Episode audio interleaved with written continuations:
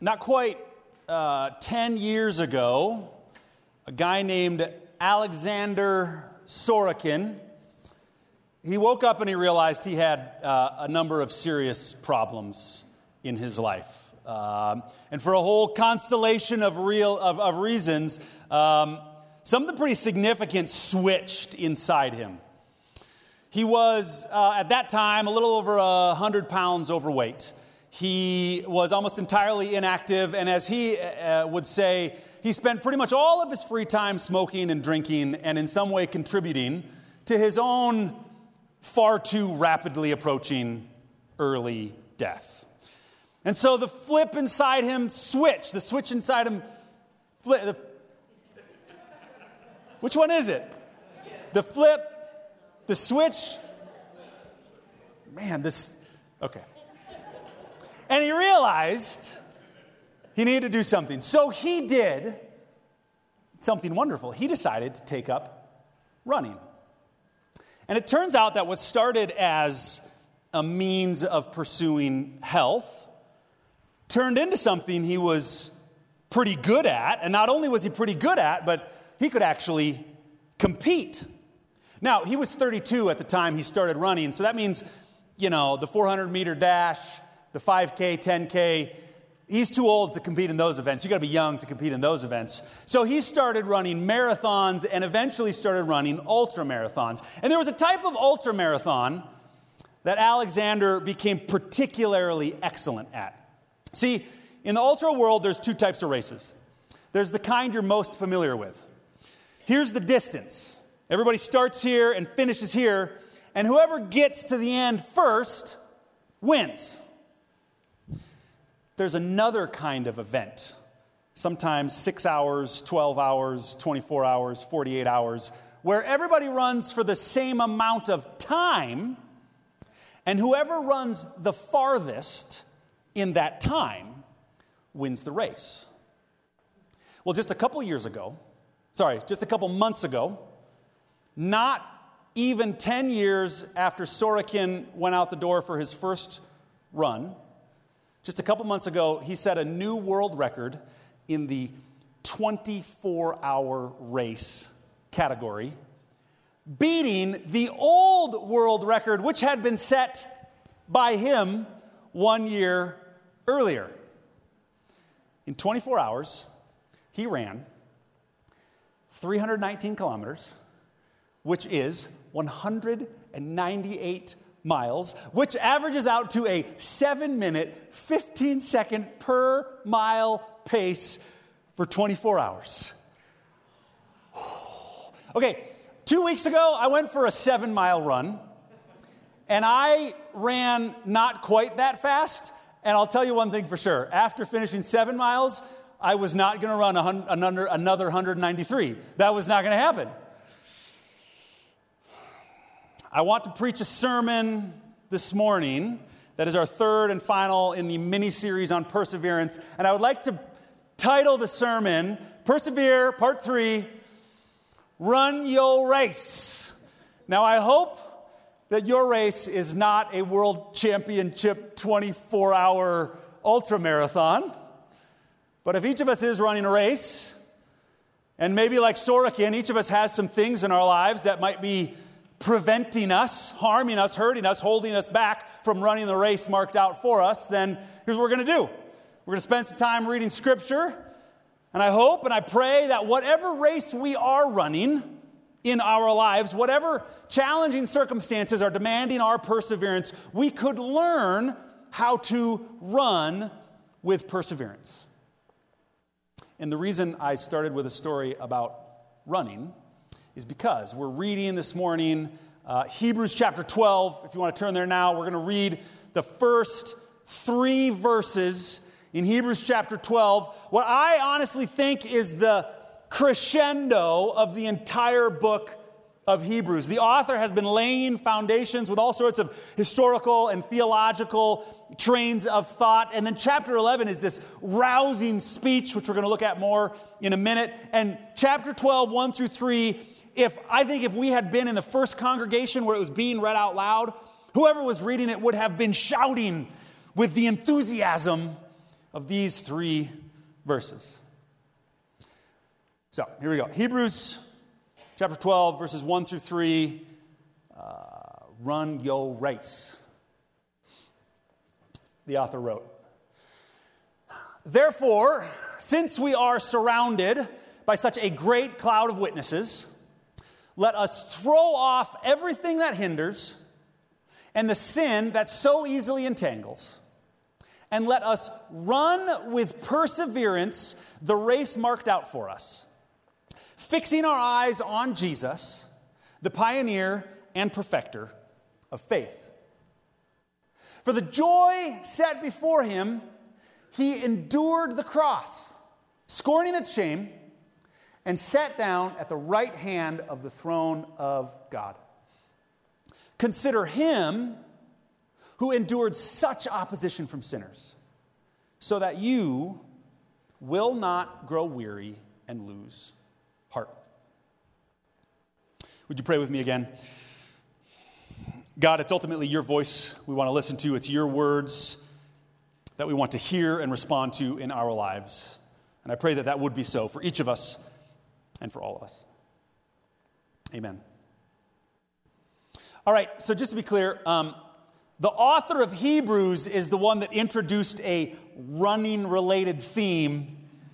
In this. the author of Hebrews is the one that put it there. I'm just going where the text is leading. That's all that I'm doing here. If you notice a running theme, good job. Um, brief summary. This is our third week on perseverance. Here's what we said the previous three weeks. Two weeks ago, we said um, the author of Hebrews quoted Isaiah. And the reason they quoted Isaiah was to, to highlight just this brilliant thing Isaiah does, where the first 24 chapters of the book are all about warnings and judgment and the danger of sin. And then there's two chapters of song after song of praise. And after the songs of praise comes God's promise of deliverance. So we said if we want to learn how to persevere, we need to remember that praise is the path to perseverance. Last week, we looked at how the author of Hebrews quoted Habakkuk. And like many of the Old Testament prophets, the book of Habakkuk is talking about all the different ways that God has been faithful to his people generation after generation. And we need to confront the reality that when we're looking at things that seem too big for us to handle, far too often we let our circumstances determine what we think about God instead of letting God determine what we think about our circumstances. So, Perseverance requires a paradigm shift. What I want to talk about today is this question. If, um, if sometimes the race of life uh, feels a little bit like, if we can imagine it, trying to run 24 hours nonstop, where at some point along the line we've just got nothing left in the tank, our legs are so hurting and sore and tired, there's no way we can go on when fatigue has completely set in, how do I keep running? How do I do it? And I think Hebrews 12, 1 through 3 gives us four, I was going to say three, four things that I want to pay attention to just coming straight out of the text. Um, so we're going to go in order. I'm going to talk about crowded stadiums, weighted vests, course markers, and everybody's favorite word, no, you, you jump the gun. Get back to the last. Cruciformity, which I will define later. All right, so that's what we're going to talk about. This is one of those for you, for those of you that like order and predictability. There you go. I just gave you exactly where we're going. Some of us just like, oh, we feel good about that.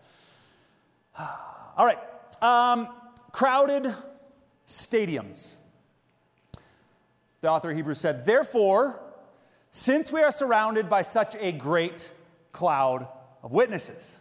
Whenever you see the word therefore, you got to ask what the therefore is there for. Let it sink in. It's a good one. Um, picture this. Actually, no. this first. Let me ask you a question. Uh, think back over your life. Think back over however many years or decades you've lived. And who are the people that have been your greatest heroes in life? Take a minute, let your mind wander. Who are the people whose life, whose actions, whose words, whose influence were a support, an encouragement, a benefit? Who are the heroes of your life? Let, let, let their names, let their faces come to mind. Maybe there are people that, if you told me my, their name, I, I would have never heard of them. They were just individuals in your life who spoke the right word at the right time, who gave you a comfort, comforting arm uh, you know, to, to hold you in difficulty. Or maybe they're people whose names I would recognize. Maybe they're famous authors or preachers or uh, individuals that you might not know personally, yet their life and example has been a positive influence. Let, let that come to your mind. Who, who, are, who are all the people that have been heroes, that have been strength and support to your life? Everybody got, you got, you got names? You got faces? Give me some nods if you have names and faces. Okay, good. So now picture this. Imagine you're running a race. Maybe you're running a race at one of the ancient Olympic stadiums, like the one in Olympia, right here. And imagine you're running a race, you're running a long race, and you get tired in the middle of the race, and your legs hurt, and your lungs hurt, and you're thinking to yourself, I just can't go on. But you look up into the stands of the stadium around you because you can hear that they're filled with people who are cheering you on, trying to encourage you. And as you look up into the stands, you realize they're not just filled with strangers cheering you on, but you realize that the stadium is crowded full of your heroes who have all showed up to cheer you on to run this race. Whew, that would be, I think, strengthening and encouraging and motivating to me to keep running, even if I thought I couldn't go any further. Now, if I was preaching not to a congregation in Littleton, Colorado in 2022, but rather if I was reading a sermon written by an author who we don't know to a group of Jewish Jesus followers living in the ancient empire of Rome, somewhere around the capital city, Rome. And I wanted to encourage them to persevere by maybe encouraging them to consider some of their heroes of faith. If I asked them the question, who are some of the women and men whose lives have been inspiring to you, I can almost guarantee that some of the names that would have come to their minds would have been the names of the people in the stories of Scripture. The names of the women and men of faith who had gone before them and who had lived lives of faith through every imaginable difficulty and circumstance. And in our passage for today, therefore, since we are surrounded by such a great cloud of witnesses, the chapter right before that, the author brilliantly puts into the congregation's mind the names of some of those heroes of faith who are that great cloud of witnesses, that crowded stadium filled with people who are cheering them on in their race.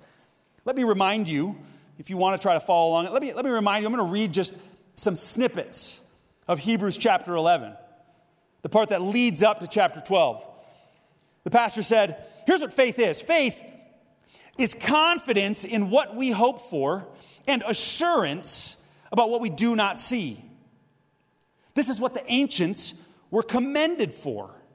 By faith, Abel brought God a better offering. By faith, Enoch was taken from this life so that he didn't experience death.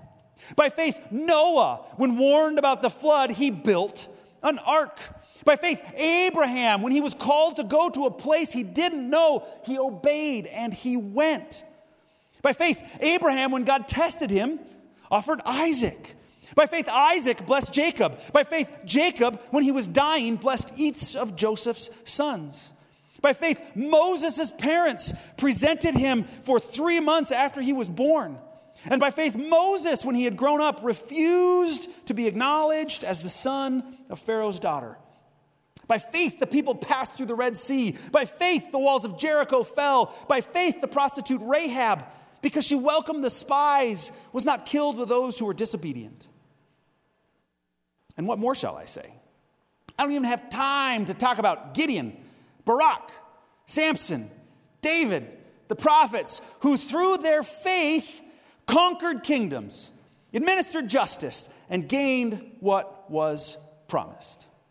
These were all commended for their faith, and yet none of them received what had been promised, since God had something better for us, so that only together with us would they be made perfect. Therefore, since we are surrounded by such a great crowd of witnesses,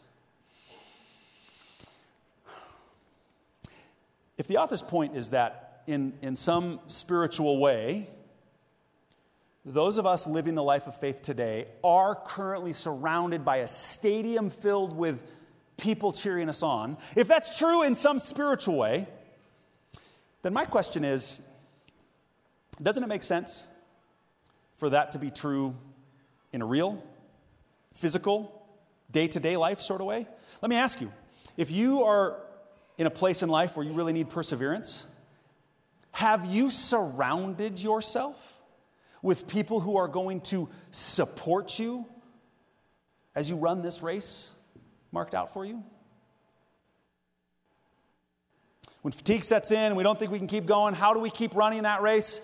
My first thought from Hebrews is you do it by surrounding yourself with people who will support your perseverance. Crowd that stadium with as many women and men as possible who you know will be with you, cheering for you as you run the race. The author goes on. Therefore, since we are surrounded by such a great cloud of witnesses, let us throw off everything that hinders and the sin that so easily entangles. I want to talk about weighted vests. Now, if you were to, um, for some reason, make your way into a CrossFit gym, CrossFit is this strange sort of weightlifting plus gymnastics plus like competitive sport thing that exists out there. If you were to make your way into a CrossFit gym, it wouldn't be very long until you found out about one of their most famous workouts. The workout is called Murph. They all have names. And here's what you do when you do the workout called Murph you run a mile, and then you do 100 pull ups, obviously.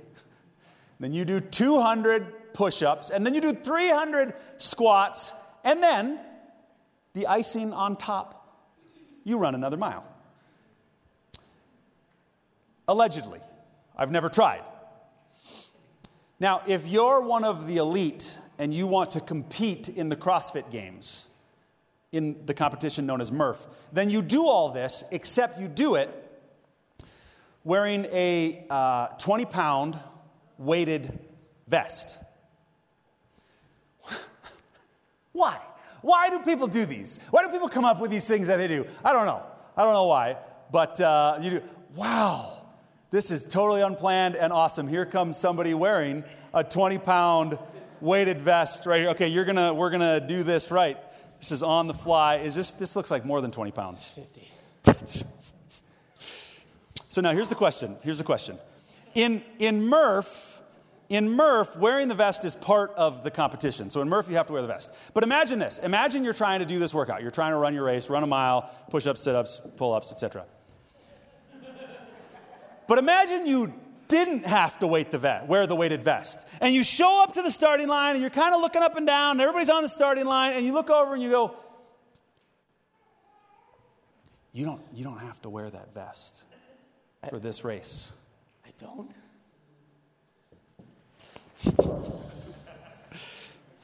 We're a little out of the order of the slides, but you know what I tell you to do? I tell you to drop the vest. Let's give it up for Ryan Lounsbury, everybody. That was fun. Why do you have that We'll talk about that later. We'll talk about that later. Uh, let me ask you this. As you're trying to run the race of your own life, trying to persevere when the going gets tough, what's making it harder for you to persevere?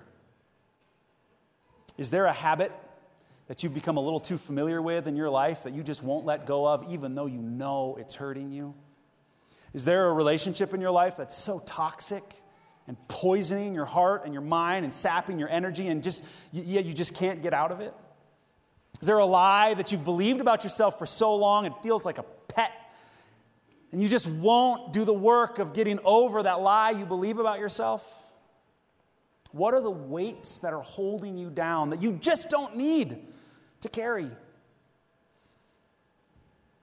If we want to learn how to persevere, the first thing we got to do is surround ourselves with supporters. But the second thing we got to do is drop the vest. Admit if there's weights we're carrying that we just don't have to carry and take them off. Third thing that the author of Hebrews talks about is course markers. This is um, Jim Walmsley, one of the greatest 100 mile uh, ultramarathon runners in the world. Now, back in 2014, Jim Walmsley was about, about to run his very first ever 100 mile race. And he decided to, to make a big splash. He didn't sign up for just any 100 mile race, he signed up for the Western States 100 mile endurance run, one of the greatest, most world famous 100 mile runs in the world. And not only did Walmsley decide to make that his first run, he made it known in advance that he planned not only to win, but to also break the course record on this run. Gutsy, Jim, gutsy. Mile 50, he's in first place. He's almost 20 minutes ahead of the course record. Mile 75, he's almost 30 minutes ahead of the course record. Mile 90, still about 20 minutes ahead of the course record, and second place is over an hour behind him. He's running so fast that for the past 20 miles, not a single one of the many pacers he had with him could keep up with him anymore.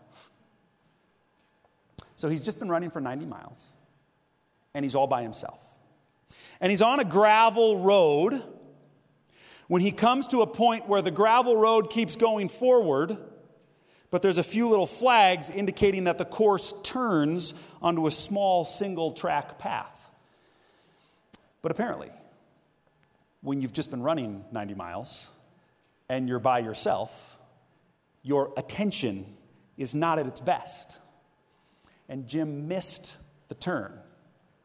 And he ran six or seven extra miles down the gravel road before he intersected with a highway and looked around and said, This is not where I was supposed to intersect with a highway. He got completely lost until finally the course marshals found him wandering on the highway, not sure where he was, brought him back to the race course.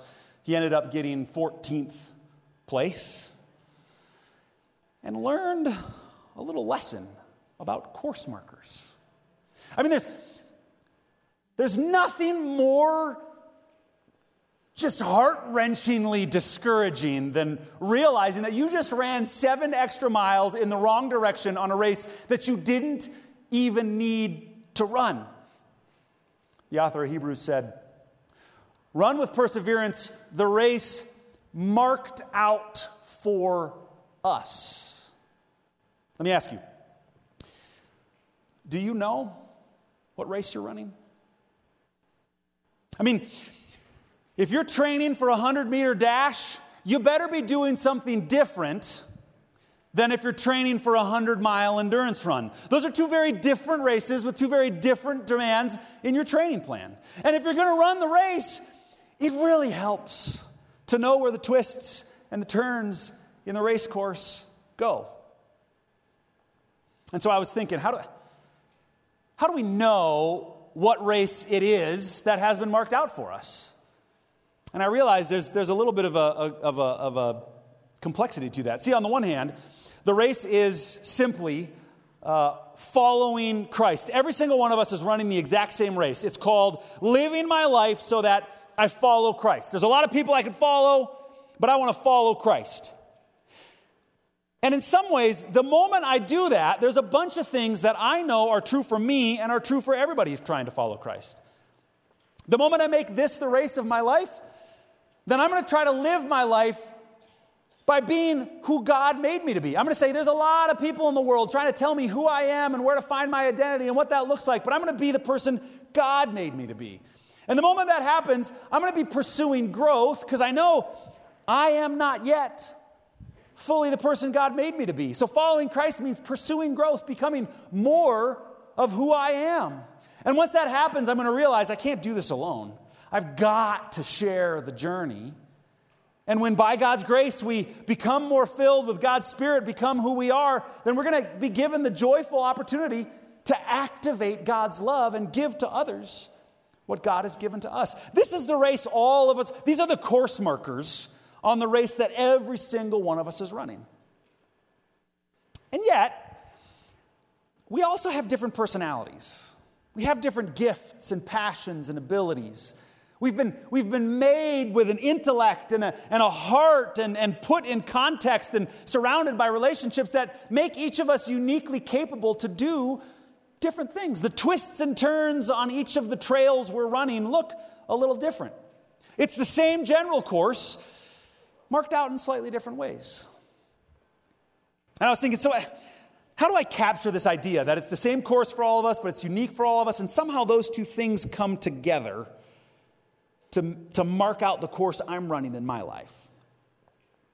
And the thought that came to mind, the word that came to mind, was really put on the map in, in my life uh, when I read long ago um, the book by a really well known pastor, author named Rick Warren. He wrote the book, The Purpose Driven Life. And he basically made the argument that I kind of outlined. The starting point is to figure out the general scope of how God is calling us to live, and then the unique aspect of who I am, and say, when those two things come together, we call that purpose. And as I thought about that, I realized purpose enables perseverance. Running mile after mile after mile on some random dirt road Really, really hard to keep running if there's no purpose to that running. But having a purpose that's been given to you by your God, oh, that will provide the strength that we need. So when we're tired and worn out and we don't think we can keep going, how do we persevere? Surround ourselves with supporters, drop the vest, and know your purpose. Know who it is that God made you and where it is God's calling you to live in your life. Last but not least, cruciformity. Uh, cruciformity means being conformed, letting your life, who you are, how you live, the words you speak, the actions you, you take in your life, letting your life get formed to look like the cross. The author said, Let us run with perseverance the race marked out for us, fixing our eyes on Jesus, the pioneer and perfecter of faith, who for the joy set before him, let me read that again. For the joy set before him, endured the cross, scorning its shame, and sat down at the right hand of God. Consider him who endured such opposition. Next slide uh, consider him, back one. There we go. Consider him who endured such opposition from sinners, so that you will not grow weary and lose heart. Now, here's, here's the really good news. See, when we consider Christ, who Christ was, the race marked out for him, crucifixion was the race marked out for Christ. When Christ came to earth, he went to the cross bearing the burden of the brokenness of sin so that we wouldn't have to bear the burden of the brokenness of sin. He rose from the dead, defeating the power of sin and death, so that we wouldn't have to defeat the power of sin and death. Crucifixion, resurrection, and the one with the power, that was Christ's job, which means, good news, that's no longer our job. Crucifixion was the race marked out for Christ. Cruciformity is the race marked out for you. And since He already did the work to make that power available, His power is in us so that we can be like Him. Far too often, I think we tell ourselves, well, the moment I solve this problem in my life, then I'm going to go to God in His strength. The moment I work things out in this relationship, then I'll commit it to God. The moment I uh, rise far enough up the ladder in my career, then I'll dedica- de- dedicate it to God. So often we like to think, first I'm going to do something, and then I'll bring God into the equation. And that's exactly backwards of what God invites us to do. He says, I've already done everything, so come to me now so that my power can be sufficient for you always. How do we persevere when we don't think we could possibly take another step? We surround ourselves with supporters.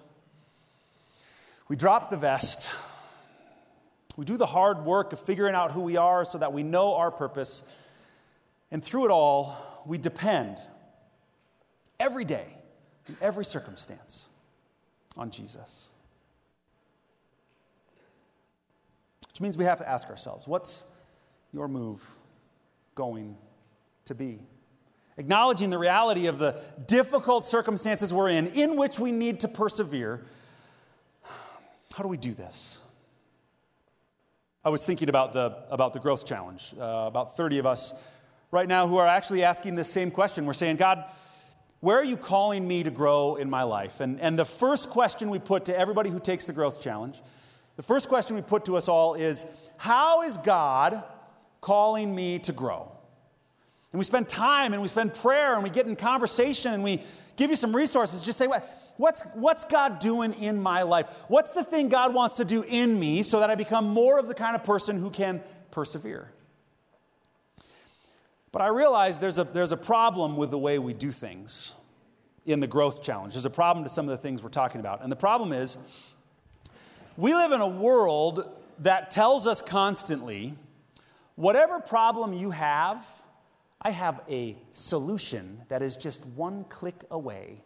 Click here, and I will fix this problem. Click here, and I'll fix that problem. Read this news article, and it'll solve this tension. Click here, and it'll answer that problem. We live in an instant messaging, super fast microwave, clickbait world that tells us time and time and time again that whatever problems or challenges or obstacles we face in life, there's a quick, easy, instant solution for you. I stumbled across a book by an author who's kind of a social critic, just reads broadly and, and questions and challenges what he sees in the world around us. His name is Evgeny Morozov. I don't know if I got that right. But he was, he was critiquing this instant solution culture we live in, this clickbait culture we live in. And he wrote a book titled, To Save Everything, Click Here. But I think sometimes we believe that's true.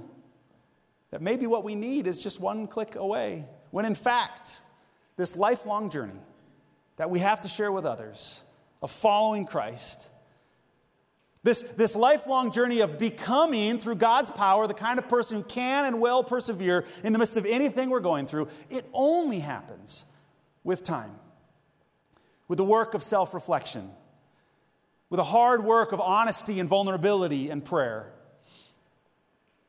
So let me close as we consider what your move is going to be um, by asking four questions um, to maybe prompt whether a crowded stadium of supporters or dropping the vest or knowing the purpose or depending on Christ might be where God's calling us to make our next steps in faith. As you consider your life, as you consider whatever challenges you're facing right now, ask yourself do I need to ask for help? Am I trying to do this alone and I've been white knuckling it for far too long and I finally just need to say to somebody, I can't do this anymore? Do I need to ask for help so that I can surround myself with the support that I need? Or maybe ask yourself, do I need to confess a weakness or a sin in my life, I've been believing that lie. I've been letting this toxic relationship get in too much. I've been harming myself with this hurtful habit for far too long. I'm broken, I'm hurting, I'm trapped by sin, and I finally just need to confess, at least to myself, certainly to God, hopefully to somebody I could trust, so that finally I can drop that vest that I've been carrying. Do I need to learn to pray? If I'm going to know my purpose, then sometimes my habit of prayer becomes far too much about me talking at God. Something that's a fine thing to do, but if I never bother to stop and listen, it's going to be hard for me to hear His voice. Do I need to learn how to pray so that finally from Him I can know the race He has marked out for me? And last, but certainly not least, do I know Christ? And not just know about him, not just know where to read a book about him, not just know that other people talk about him, but actually know him in the kind of intimacy and relationship that says, I can know him more and depend on him more each and every day. Would you guys pray with me? God, as we've done so many times, uh, we just acknowledge that we're facing some mountains that seem bigger than we'll ever climb. We're, we're swimming across some oceans that seem like the end will never come in sight. Maybe not every one of us right now, but I'm, I'm certain that every one of us has, or we know somebody that is right now, asking you, God, how long and do I have what it takes to persevere? I pray right now, God, that each of us would make a commitment to find some space to ask these hard questions. Do I need to ask for help so that I can get surrounded by the support I need? Do I need to confess my weakness, my sin, whatever is holding me back, so that in community I can finally drop the weighted vest that I'm unnecessarily carrying? Do I need to learn how to quiet my heart and quiet my mind so I can hear your voice, whispering to me the course you've marked out? Do I need to stop pretending, relying on other people's faith, and get to know you, my God, my Savior, so that I can truly and fully depend on you in the knowledge that you, God, have given me all that I need? We pray this in the name of God the Father who made us and sustains us as expressions of his love. In the name of Jesus, the Son, who gave his life for us so that we might have life. In the name of Holy Spirit, who is with us and strengthening us each and every day. Amen.